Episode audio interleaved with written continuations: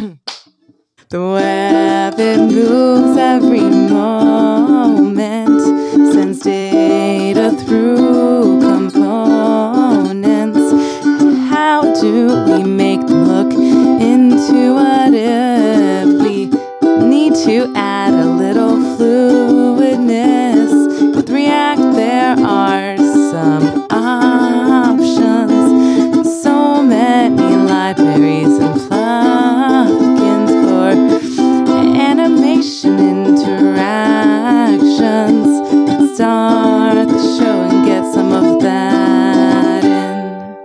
Welcome to Toolsday, a podcast about tech tools, tips, and tricks on Tuesdays at 2. I'm your co host, Una. And I'm Chris. And today we're talking about JS interaction tools. so, I abandoned ship there halfway through. Sorry.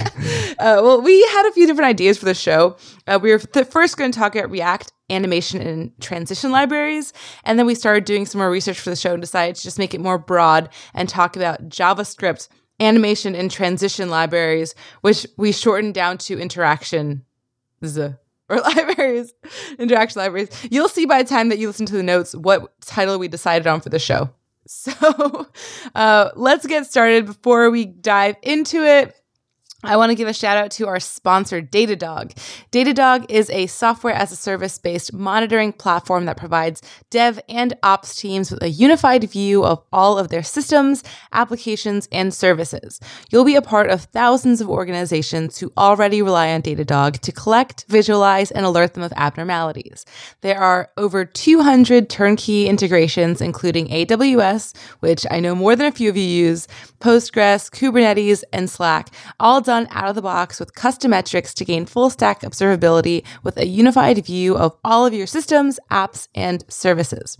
They just released a new log management service that integrates with the logging systems that you already use, so you can go and check that out. Other key features include real time visibility from customizable dashboards. There are algorithmic alerts like anomaly detection, outlier detection, forecasting alerts, end to end request tracing to visualize app performance, and real time collaboration. Datadog is offering listeners a free trial, and as an added bonus for signing up and creating a dashboard, they'll send you a free t shirt for our Toolsday listeners. So check out their new log management system and start a free trial today at datadog.com slash toolsday. That's D-A-T-A-D-O-G dot com slash T-O-O-L-S-D-A-Y. They'll send you a free t-shirt with that code datadog.com slash toolsday. So why not get started today? Thank you, Datadog. All right. So let's let's talk about transitions and animations. and we did a show a long time ago on CSS transitions and animations. And so uh, we had do we have Sarah Drasner on at that time? I think we had a guest on. It might have been Sarah. Probably was Sarah. We'll double Probably check. We'll have that in the show notes. Um, and if it wasn't, apologies to whoever our guest was. um, was it Rachel Nabors? Yeah, that just sounds right too. It was Rachel. It's, it was one of the awesome women in tech who's like doing great things in that world, in that realm. Um, so we're grateful for our guests. We'll link that in the show notes, and you can catch up on that if you want to get some basics of CSS, animations, and transitions. In this show, we're going to talk more about libraries that allow you to interface with JavaScript when you're creating interactions. So you might need to do that if you're using React or any other library um, where you might want an interaction on creation of like on mounting of an element or other interpage transitions that you can't really do easily without a framework. Yep. Um, so yeah, do you want to? But I think before we get started, we should also talk about the difference between transitions and animations.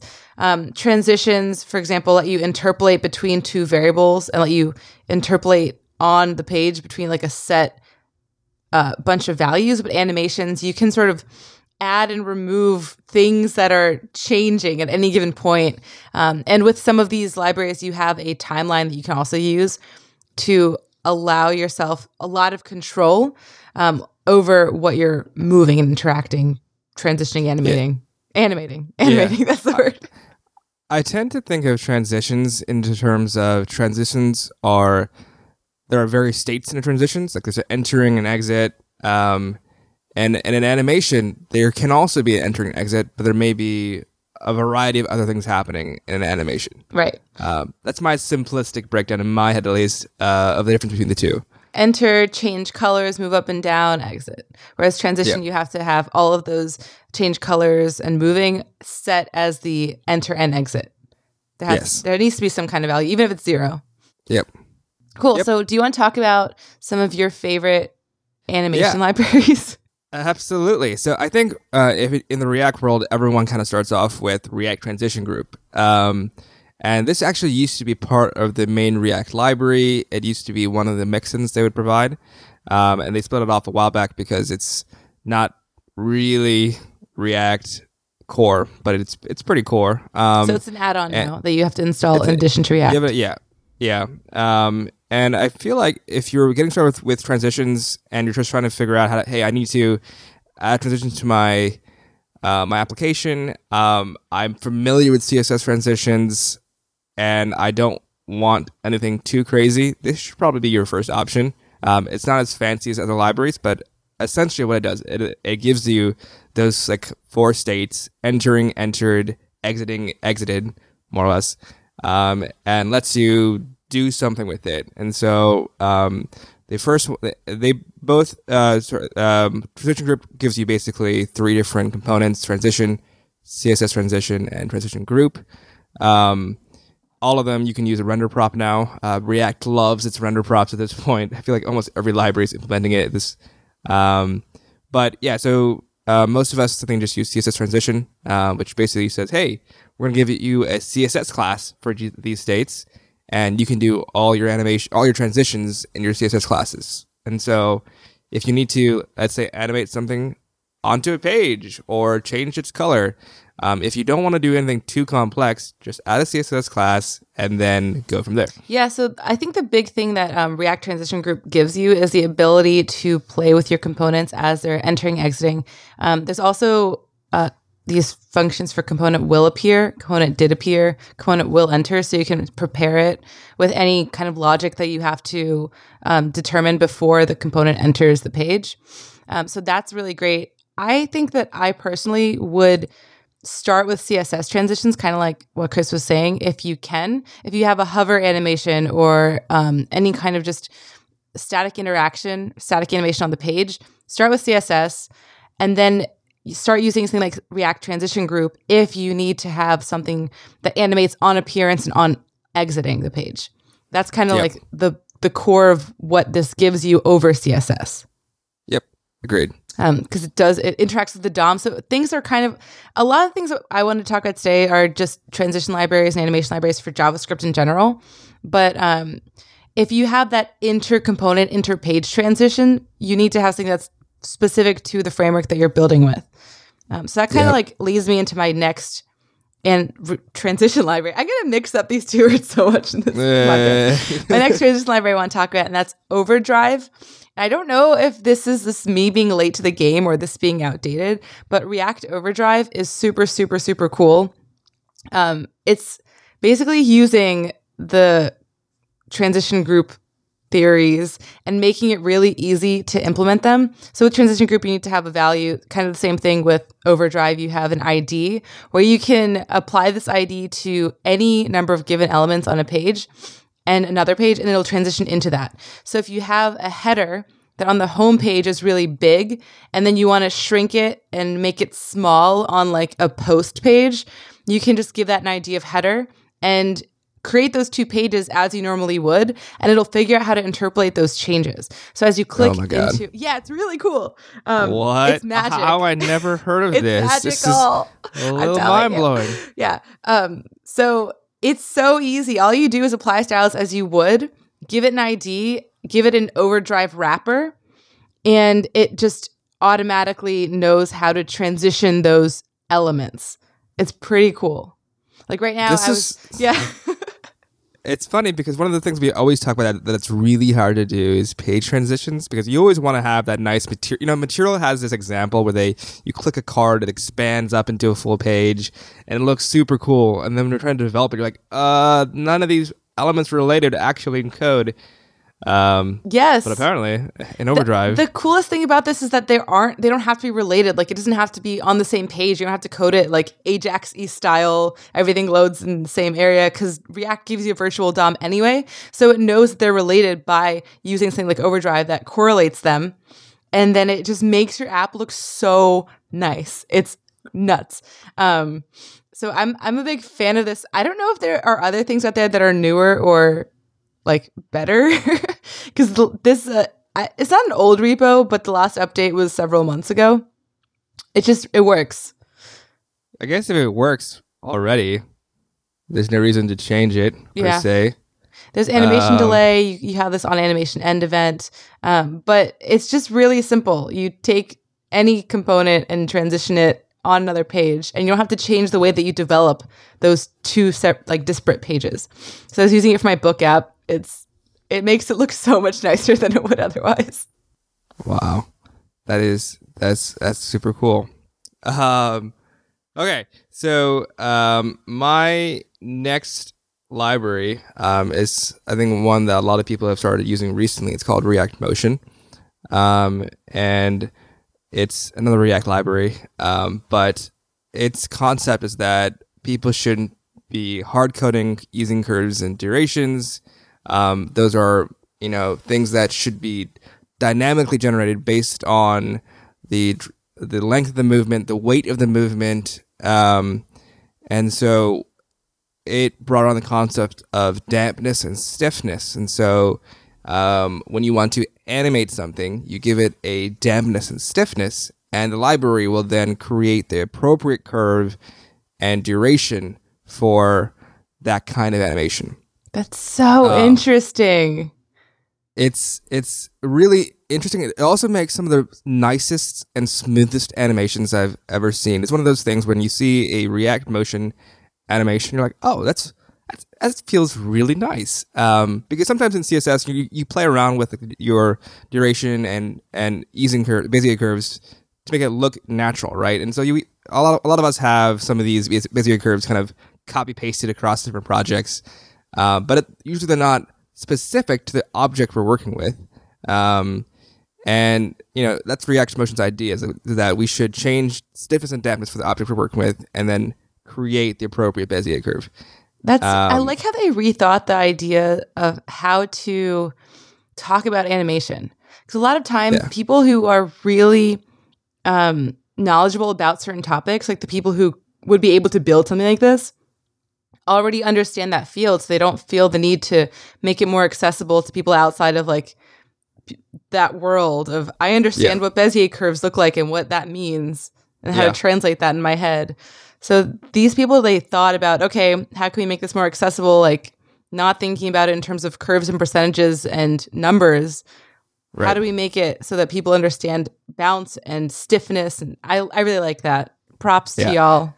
I will say that React Motion is hard to use, though. Um, it's uh, well, it's hard to hard, it's hard to learn. Um, there are a lot of required things you have to put with it more than just stamps and stiffness. Um, the way they apply styles is a bit manual, and so like they, they basically give you a style object, and it's up to you to figure out what to do with that style object and where to place it. Um, Which isn't like mind-blowingly hard, but it's but many of the It's a learning curve. uh, it's a lear- it's a definite learning curve, and a lot of many of the libraries today will kind of do that for you. Like you kind of wrap it in something, and the library's like, "Hey, I see you've done this for me, so I'm just gonna do all the work for you." Um, React Motion requires a little bit of massaging uh, to actually get to the appropriate state, but people have started creating wrappers around React Motion to do things for you because they like how React Motion looks and feels, uh, but maybe not how uh, you have to use it. Um, so, like, I use one called React Collapse, and um, it's React Motion, but specifically for collapsing variable height components. And this is something that's sometimes a little bit difficult for like libraries accordions? because, um, like accordions. Wait, why um, can't you? I'm confused as to why that's hard. because sometimes um, let's say the component is not mounted yet so you have no idea what the height is going to be Oh, um, so okay. um, which, which is my use case where i'm i'm doing an ajax load of some data i'm bringing it in i want to tr- I want to inject the content and expand it um, smoothly. So normally you would have to inject the content, um, wait for it to load, basically hide it, and then calculate the height, and then open it up. But you have to calculate the height of what new content should be. In this case, I'm just saying open up the open open up the box with the content, and React Collapse figures out the appropriate dampness and stiffness for it, applies it to Re- React Motion, and then gives me this really nice open and close thing, like an accordion, but with um, the dy- dynamic data. So Got it. yeah, there, and there are a ton of people who've done things like this, where it's like, oh hey, I want to do something nifty with React Motion, and uh, here's a library for it. So, but still, I, I would definitely recommend people check out React Motion. It's got a great um, concept behind it, and it's super powerful. Cool. We'll add that in the show notes too. Um, so the next one I want to bring up is actually something that um, Chris brought to my attention that I didn't know about before. It's called Popmotion, and Popmotion actually has a couple of different libraries. There's one called Pose that's for React and React Native. Um, but Popmotion is, I think, the first one they built. Like the, it's the most in-depth one that they have, and Yeah. it just it's for JavaScript. You can enter, you can use it for React, or you can use it for any website that uses JavaScript. Um, and it's really nice. So if you start looking at examples, they show like tweens and just interacting between things. Like that's not that crazy unique to me, but the way that they have physics integrated in a really easy to use way is super cool. Like there's just like a spring example. Um, there's this physics example with a ball that you can change mid animation. It's kind of fun because you can just like keep clicking on and see how many you can get. It counts up how many you click on. Um, but getting physics to work inside of an application usually requires a library. And this is a really great one in terms of user usability. It's just you set the physics, you set the acceleration, you can change it while it's already in motion. That's a lot of complex code right there being like put into this small thing. And you can also uh, configure this library. It says that it's 11.5 kilobytes max, which means that you can pull out different parts of it. And so I really like it. There's also an example with the carousel type thing where you scroll side to side, and those are really hard to do. I Yeah. I, it's surprising how hard carousels are to build because it's different on mobile, it's different on desktop. Getting the physics right is hard. They're different physics on desktop and mobile. Um, Yeah. You have to also have like buttons. It's just carousels are much harder than than you think before you start building one. Um, they're just Yeah. complicated to get them right. Um, and then you can also have things that pull from other components. So you could have staggered interactions. Um, it's really nice. Popmotion's Yeah. nice. Yep. Uh, and its its counterpart Pose is also really nice, and so um, I've been playing around with Pose recently um, in my drive to find more React Motion libraries. Um, and one of Pose's cool things is that they really bought into uh, Paul Lewis's um, or Aerotwist as flip methodology, and I think about two or three years ago, Paul Lewis went on to Chrome Dev Summit and gave his talk about Flip, um, which is his way of making really nice animation, really complex animations fast. And Flip stands for first, last, invert, and play, which is first first is the initial state of the animation, last the final state. Um, invert, which means you figure out the first and last states, and then you invert them, but then you also apply a transform, and so you, you make it appear that it's in the first state, but it, in the in the code it's in the last state, and then you play it play it out, which reverses it basically. And it's this it's this methodology that's that's a way to make basically basically make uh, animating expensive layouts like width and top um, actually quick. Because normally you, you don't want to use width uh, you don't you don't want to use things like width which re- which requires a recalculation um, in the paint uh, layer. But with Flip, you do it once basically, and you don't have to do it again. And that inherently solves the problem of how slow width or height can be when you're animating those things. Um, and so Pose kind of bought into this and said, hey, you know, we agree with this. Um, let us create a library in React to make it really easy for you to do that entire process. Because in normal JavaScript, it takes it takes a little bit of work to get you to that point. And so Flip gives you a bunch of components. You can say, hey, I want to have a Flip group and then um, I just want to animate between these things, and so you just kind of drop in your your components as normal, do a little bit of passing props down, and it just kind of works. So um, if you're trying to do bigger movement across your page, super easy to do, really performant. The one kicker is that uh, Pose is a little bit on the bigger side in terms of library size. I think it's like 40 kilobytes, and so Whoa. um, um, it's a bit of a kicker. Um, I don't know what the gzip size is though, so I may have uh, overstated that. But if you can take the size, um, I, I'm I do think you can. I'm sure that's the gzip size because why would they put the un-gzip size up? Um, did they put it up somewhere? I think I, I don't remember where I read that. I thought I I thought I downloaded it and found it found out that size. Oh, then okay, then it might be a lot smaller. Yeah, because they, they don't they don't broadcast. So like I feel like when libraries broadcast their size, they're proud of it. Like ah, 11 and a half kilobytes for a great animation library. Happy. Yeah. uh, 50 kilobytes for a great animation library. Not as happy. Um, so yeah, it's one of those things where you'll you'll have it, it- you you'd have to judge whether it's worth it for you or not. Yeah, sometimes even four kilobytes is too big. I tried to introduce a four kilobyte dependency on our Bustle code base, and I was Yeah. told that this is bigger than our entire UI library, so you're not allowed. ah, ah. I didn't realize. Yeah. So that's one of those things where you just have to make a judgment call. It's a great library, but heavy. Yeah. Um, before we wrap the show up, I do want to mention another library that I haven't used, but it looks really, really cool. It's called Anime.js, and it's actually a super, super popular library for JavaScript animations. Not only that, but they have by far the best documentation I have ever seen. It's so nice. On the left hand side, they have exactly just one demo. On the right hand side, they have a JavaScript and HTML file that shows you exactly what's going on. And it's very straightforward.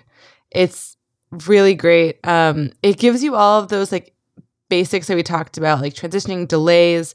Um, it has elasticity, so it has some of that um, physics ish capabilities.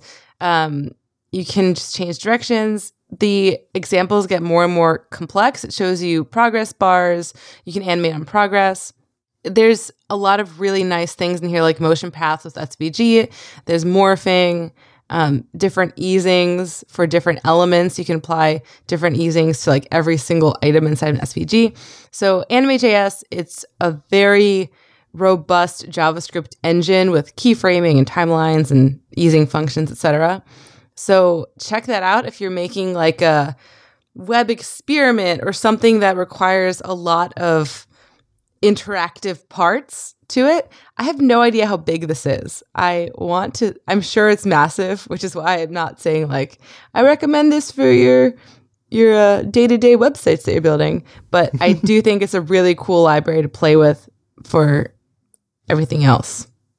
Uh, and the website is it is fantastic. It's so good. Um, I've never seen such a good documentation website. And people ask me all the time for recommendations on that subject. I'm just like, damn, this one's so good. It's really good. Uh, Yeah. I also have one more shout out for one I have not awesome. used yet, but I have not, but I was recommended to me, uh, which is React Spring. They don't have nearly as cool of a website, but they try to explain, and, and in fact, they have a, a big header saying, "Why do we need another React library, animation library?" Um, and so they said basically there are two main libraries in their in their mind. There is the animated, which we didn't talk about, but it's a React Native library, and then React Motion. And React Motion gives people a declarative way of doing Spring physics, along with uh, primitive components to actually use it with. And animated gives people high performance and great interpolation between your own variables and uh, animated's motion library. And React Spring is supposed to combine both things to have great, high performance, declarative, physics based motions. Uh, I haven't used it yet, but I thought I'd shout out uh, Jason Lengstorf, who we had on last time, was a big fan of it. So Oh yeah, he Um, did share that. That's cool. go. Um, okay, cool. Check out React Spring. We have a ton of tools and libraries that we brought up during the show. So we're having all of those in the show notes. I've written them all down as we spoke. So you'll have the whole list available to you if you want to start playing with this stuff. Um, as we're wrapping up, I do want to say thank you to our sponsors, Datadog. Datadog is a software as service based monitoring platform. And again, they're offering that free t-shirt with your free trial at datadog.com slash toolsday for our listeners. So check that out if you need to monitor your applications.